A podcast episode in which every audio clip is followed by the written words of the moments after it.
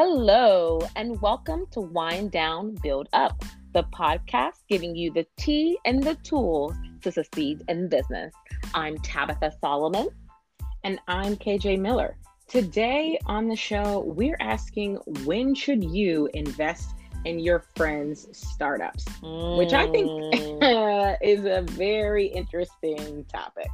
It is because I think a lot of times the default especially for people who don't come from money is like i'm not giving you money to like you know a business that i don't know i'm guaranteed to get money back from but yeah. there are times when you may consider it and we're hoping to give people an idea to understand what are the right questions you should be asking and see if you should actually part with your money yeah, absolutely. And I think also, along with some people thinking, like, oh, I would never invest in a startup, it's too risky. I've also seen the pendulum swing where people they see a friend start something and they're so excited for that friend that they're like, oh, I'm definitely going to put money in. And they don't consider all of the consequences and you yeah. know just how that relationship can evolve so mm-hmm. i think it's i think it's going to be a good conversation absolutely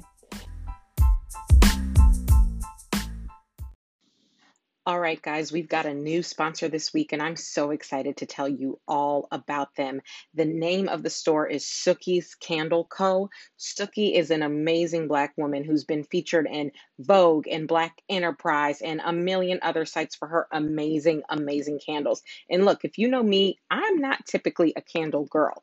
I'm not one of these girls who has candles all over the house, but Sookie sent us some of her amazing candles, and I have been using it ever since. So I'm currently in love with coconut lime. Yes, one of the scents is coconut lime. She has amazing, really original scents. So grapefruit mint, honeysuckle jasmine, sea salt and orchid. I mean, since you're not going to find anywhere else and they're so refreshing, when I light my coconut lime, I honestly just feel pure joy and pure relaxation, uh, you've got to try these candles. So if you want to try them, go to sukiescandleco.com. It's S U K I E S C A N D L E C O dot com. And I promise you, you will not regret it. Now let's get back to the show. All right, guys, let's jump right into the tea for the week. Mm-hmm. Tabitha, you sent me a really great article um, on entrepreneur.com from this sort of longtime entrepreneur named Alex Gold, who writes about his terrible experiences with a, with a couple of friends who wanted him to invest in their startups and how how quickly things sort of like went south when he said no and decided not to invest, which right. I thought was really interesting. So fill us in on sort of this story. Absolutely. So Alex has multiple conversations with a friend where he expresses that, dude, I think this is a great lifestyle business and I'll support you in any way I can through introductions, through, you know, giving you support, giving you advice. But to be clear, like, I'm not going to give you money. Uh, and his friend, instead of taking the hint or taking the decline with grace, responds, We have a commitment for half a million dollars. We're good. We don't need your money. We don't need your help. like what? That's you know that just lacks tact and grace in my opinion you know? Um this guy like not everyone you ask for money whether they have the money or not is obligated to invest in your business regardless of how good the idea is how uh you know how good your friendship is. Like it's their money and if this person chooses to decline, I thought the decline was rather nice because he's still offering other resources that could help you as an entrepreneur. The response needs to be, you know, thanks for at least having this conversation or hearing me out. I'll love to take you up on those other opportunities. But yeah. Yeah.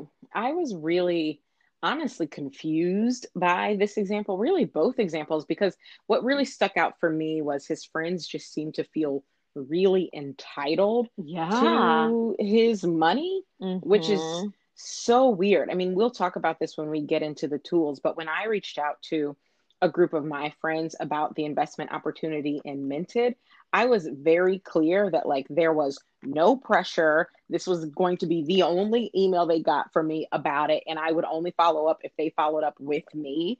And, you know, it would not change anything. I just wanted to give them an opportunity because the round was closing. And, you know, I cared about them enough to say, like, look, if you're interested, I care about you and want to give you an opportunity to get in the round. However, no pressure, right? And there yeah. truly was no pressure. Most of the people I emailed did not come in. Like most of them did not invest in our startup. And I'm still friends with all of them. So it, mm-hmm. I, I'm just so flabbergasted by this idea that like you could feel so entitled to someone's money that when they decline and, you know, respectfully decline, right, you turn around and say something like, just so we're clear, we're not desperate for funding. We have half a million committed, you know, like, huh? Like, I, that was very, very weird to me. Yeah. Yeah. I, you know, I also wonder what is your leadership skills?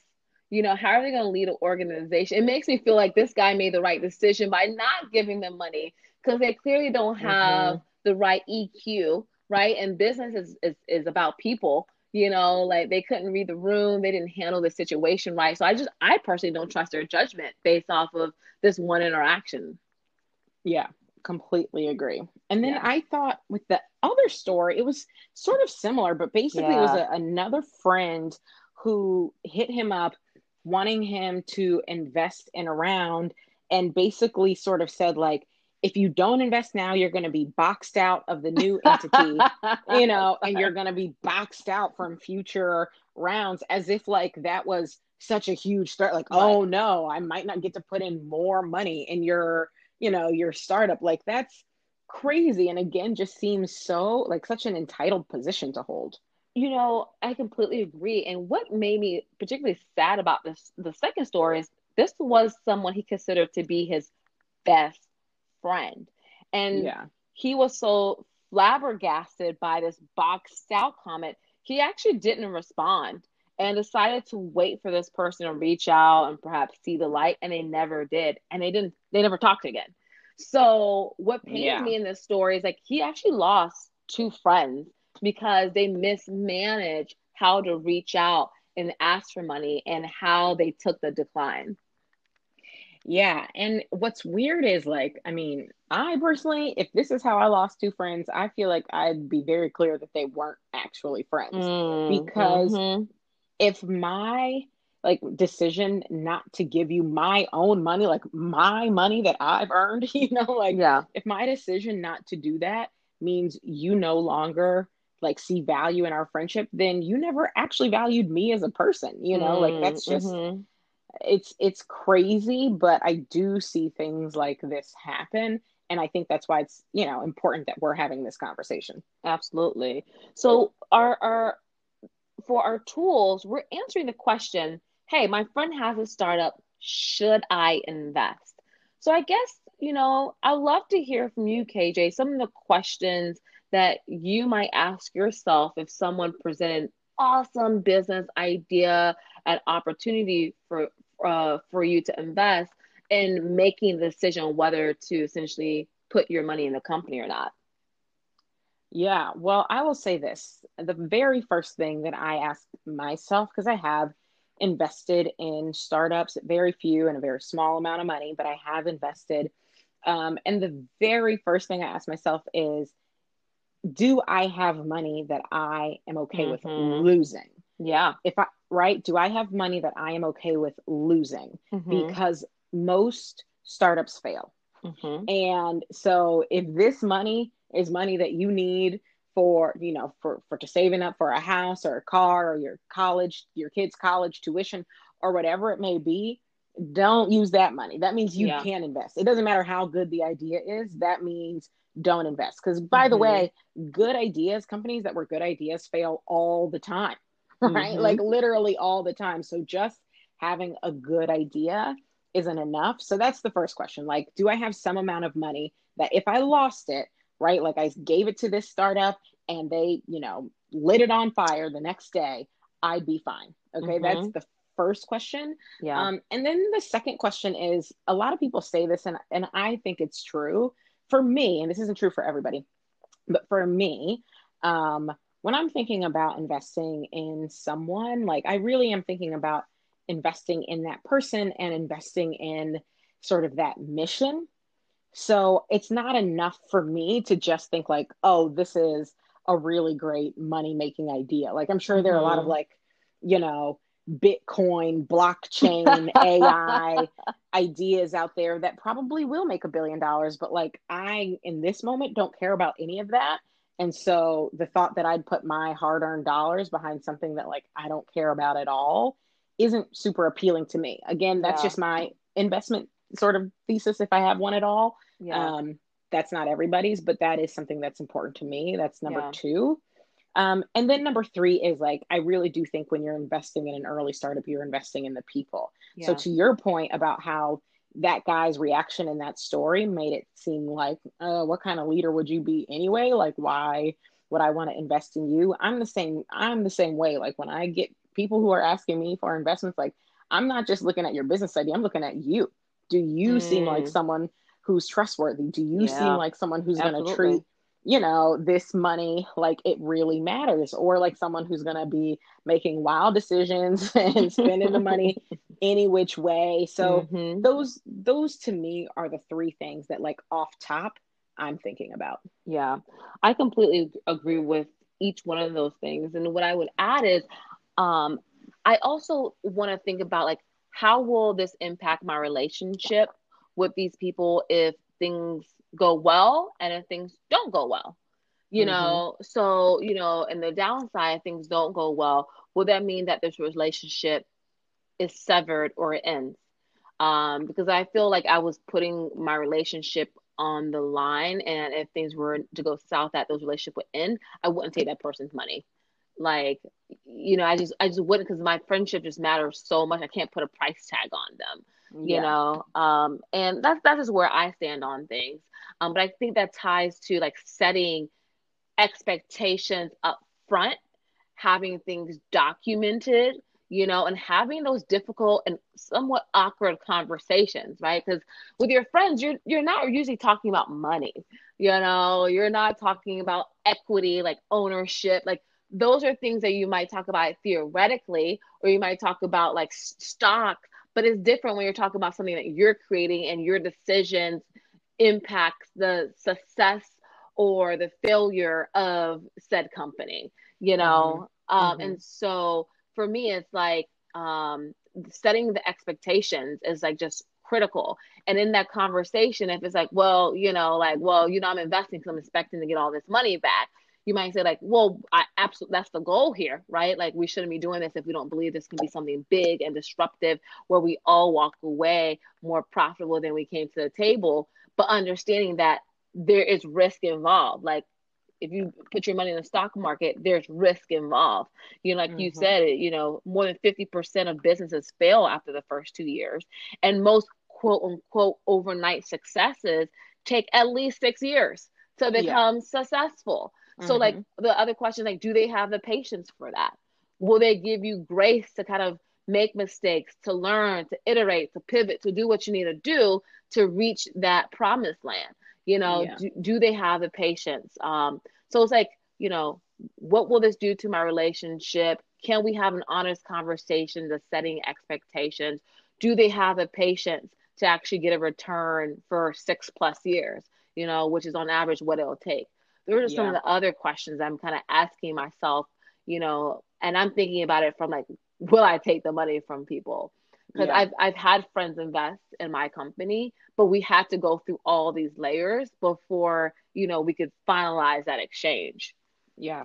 Well, and I'll also say so. I I have um, three um, friends, one from undergrad, two from business school, who invested but I asked an additional, um, probably three other people from business school mm-hmm. who did not end up investing. Mm-hmm. But for all of them, I sat them down and took them through our full pitch. Mm-hmm. I was mm-hmm. not like, hey, I've got this idea. I'd yeah. love for you to invest and we're homies. So like slide 10K.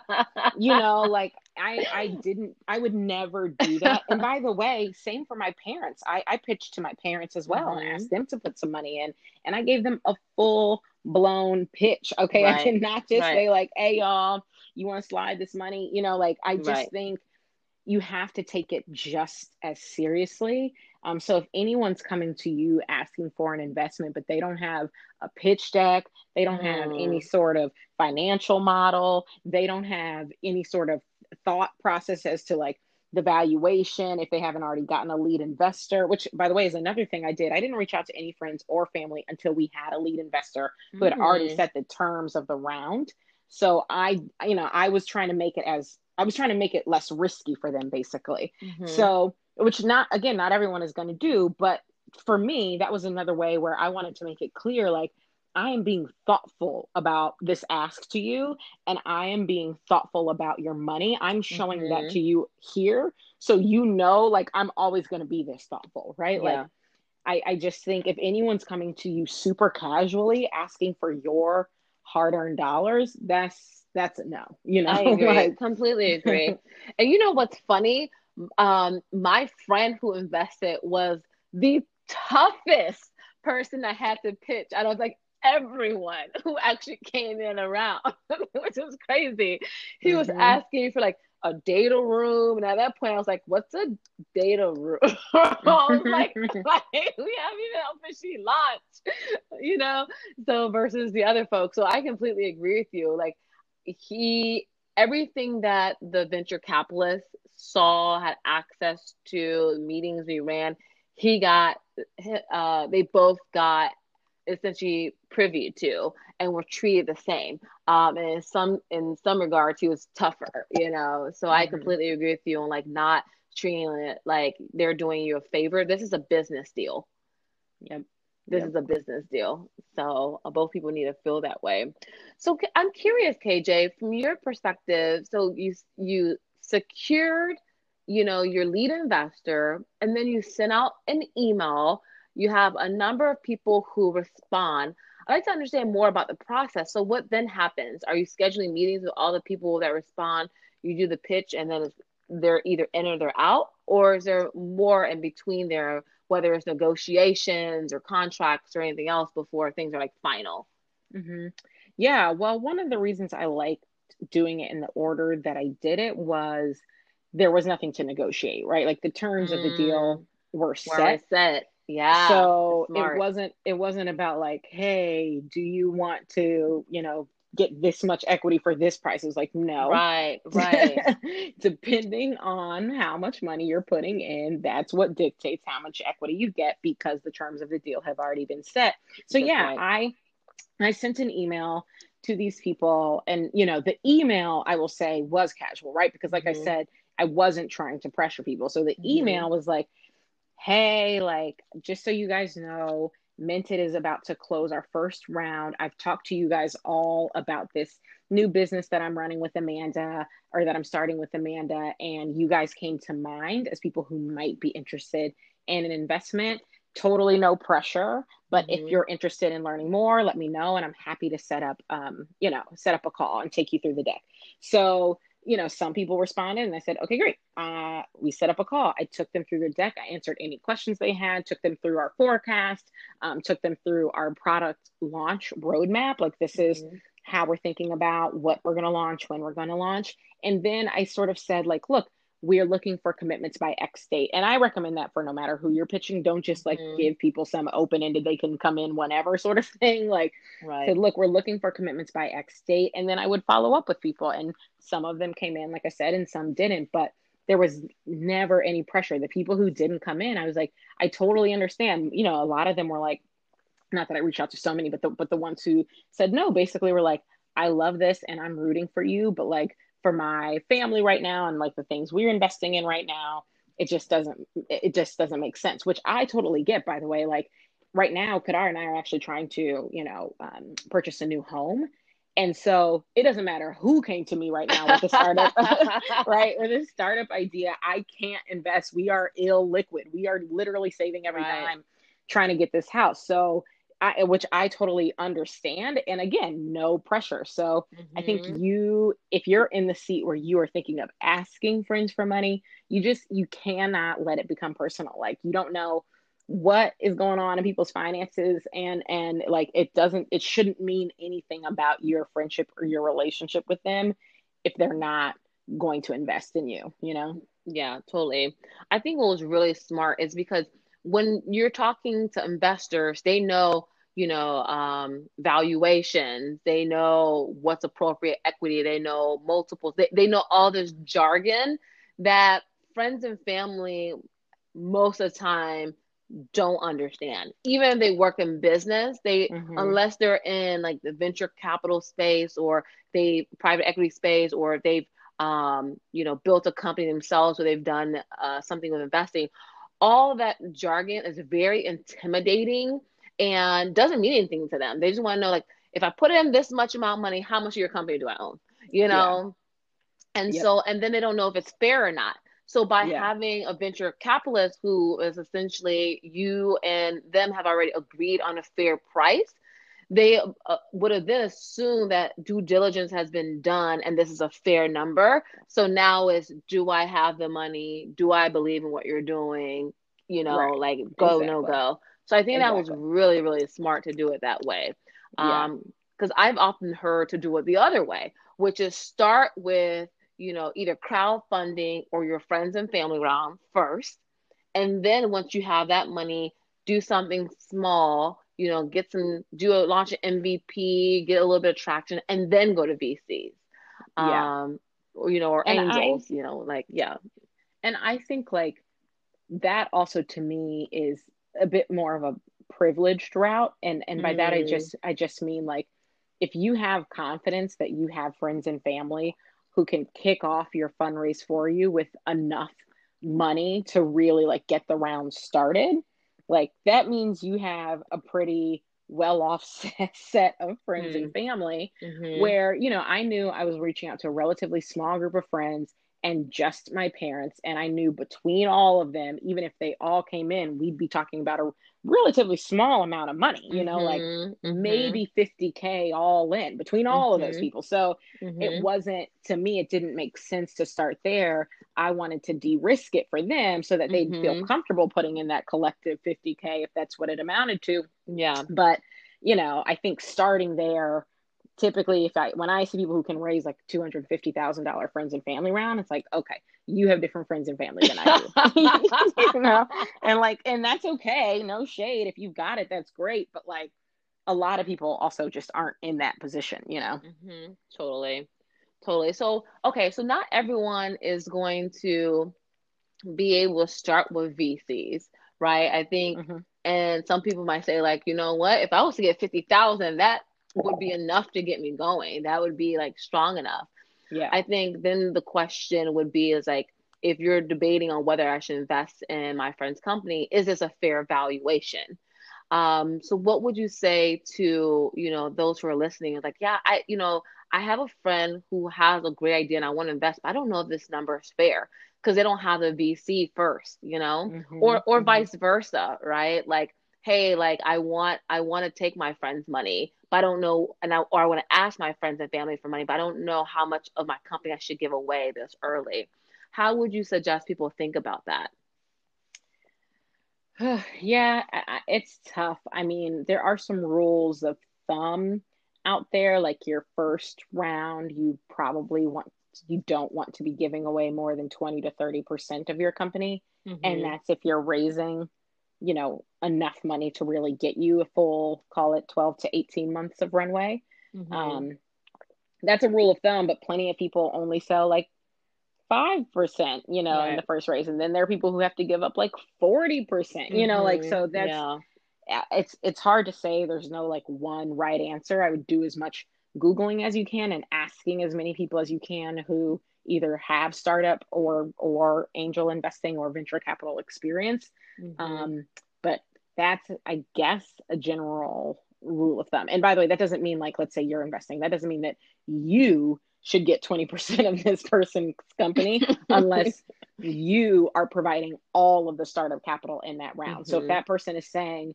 I need to raise $50,000 to have 18 months of runway mm-hmm. and you want to put up the full 50, then you might be able to ask for 20%. percent mm hmm But if you're going to put in five of the 50, then obviously you get a tenth, right? Mm-hmm. So um, you get 2%. So that's sort of how to think about it. But again, like there's no like hard and fast rule. At least that's that's my advice. But I don't know. What do you think? Yeah, I would have said something very similar. So, you know, um, so just to use numbers to make that a bit more concrete, if the going rate is like a million dollars for your industry, get means that you give 20%, and you're like, okay, well, I'm not gonna raise a million, but a hundred thousand would do wonders for me right now. So like 10% of that. Um, so that means that you're willing to give, like, since you're prorating it, 2% of your company away. Now, are the people then? So it's like, okay, so you can make that argument, like, it's logical, right? So you're giving 2% of your company away for a 100,000.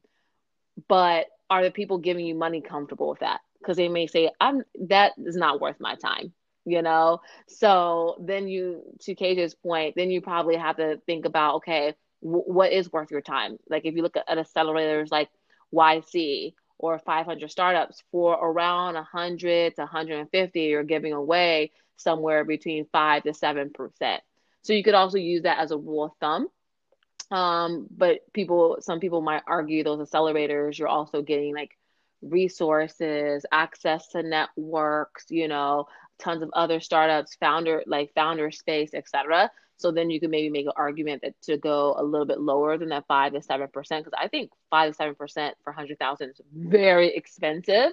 So it needs to come with much more than that. Um, but I think what I'm getting at is like you need to have a proxy, something to reference. So hopefully these numbers are just something in a ballpark to get you like the conversation going. Versus if you've never thought or talked about these numbers before, you don't know where to start. So you're like, do I give away five percent? 50%. I hope these numbers at least get the conversation going and you you make it malleable to your particular industry and your particular um, needs for both you and your friends and family interested in investing. Yeah, yeah, absolutely.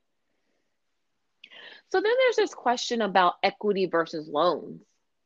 Did you ever consider just taking a loan from friends and family or uh, did you just immediately say no like this we're just doing price rounds um, so technically our first round it was convertible debt.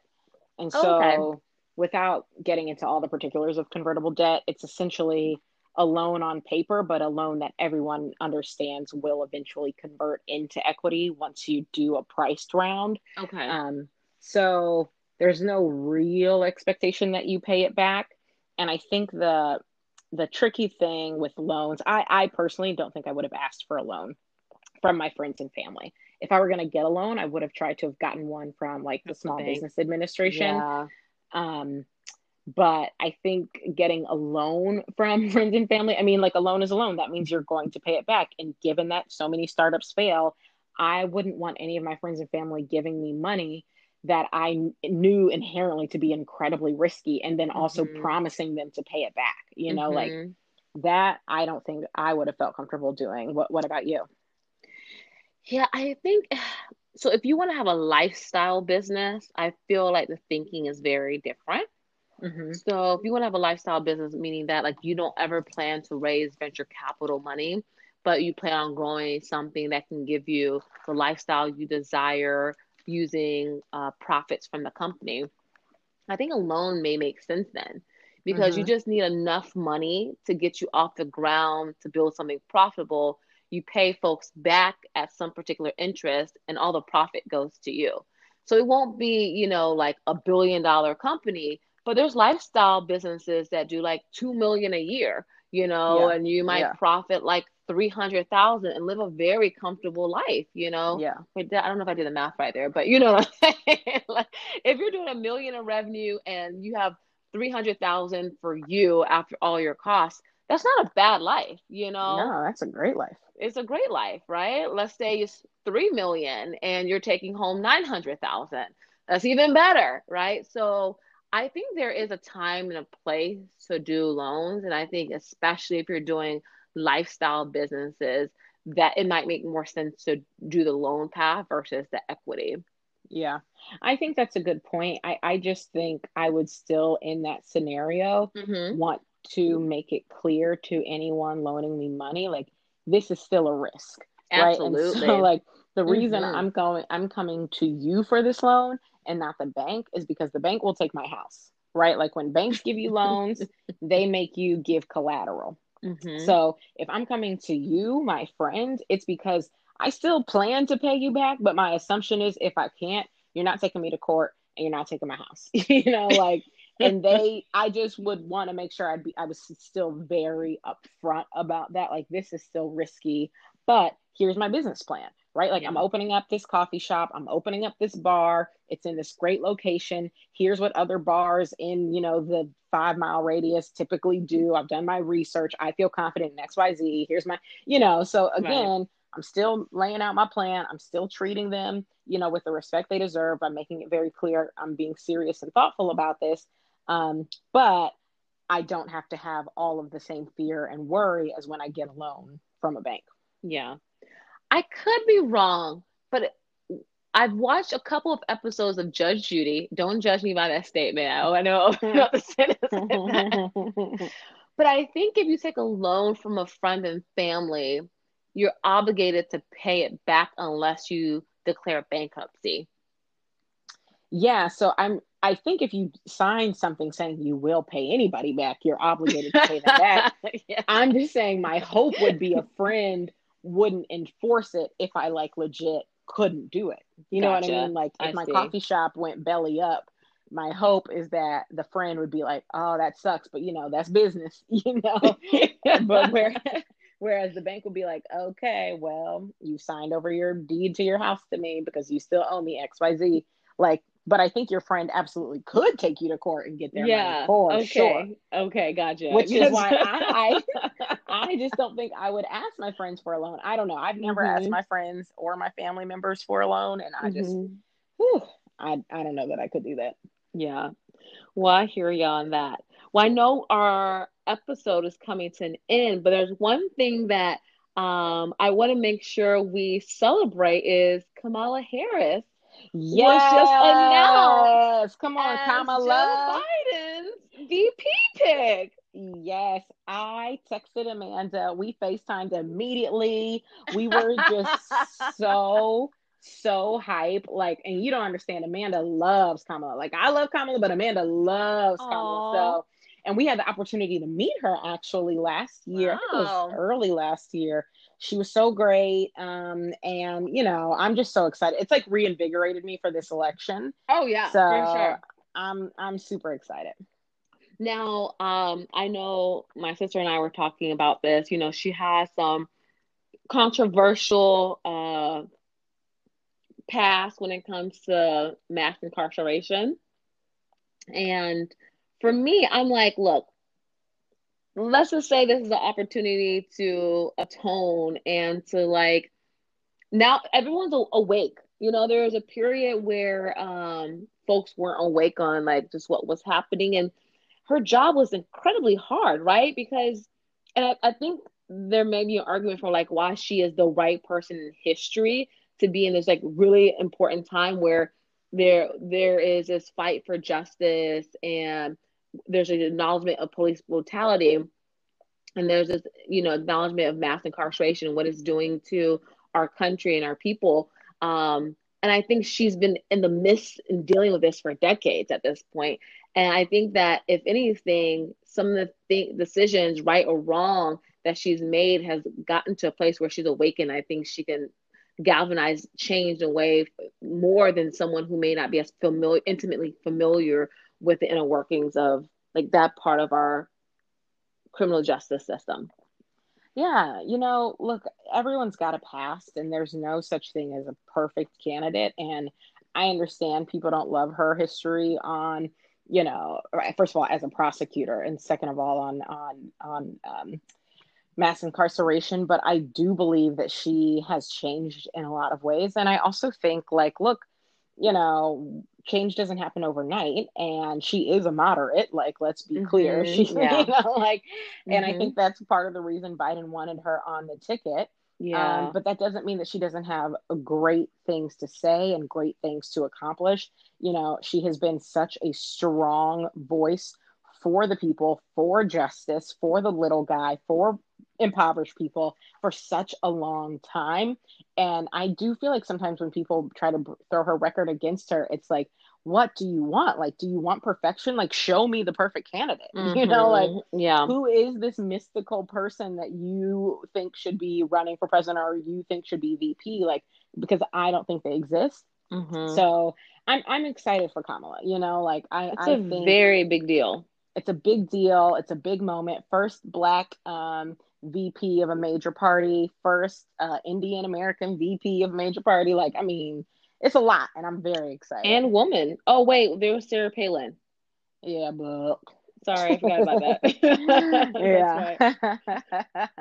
no, yeah. this is this is major. This is major. So I definitely want to take a moment and celebrate that. That's a very big deal in American history. Yeah, absolutely agree. Well, cheers to that.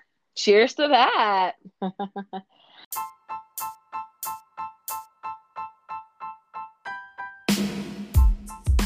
Again, we're so, so happy that you're here. So, so happy that you're tuning in. And if you're loving the show and loving the podcast, please go ahead and give us a five star rating um, and tell a friend about the show. Yes. And if you have a topic that you would love for us to dive into, or if you're interested in sponsorship opportunities, simply send us an email at winedownbuildup at gmail.com. Thanks for listening and see you next week. Cheers. Cheers.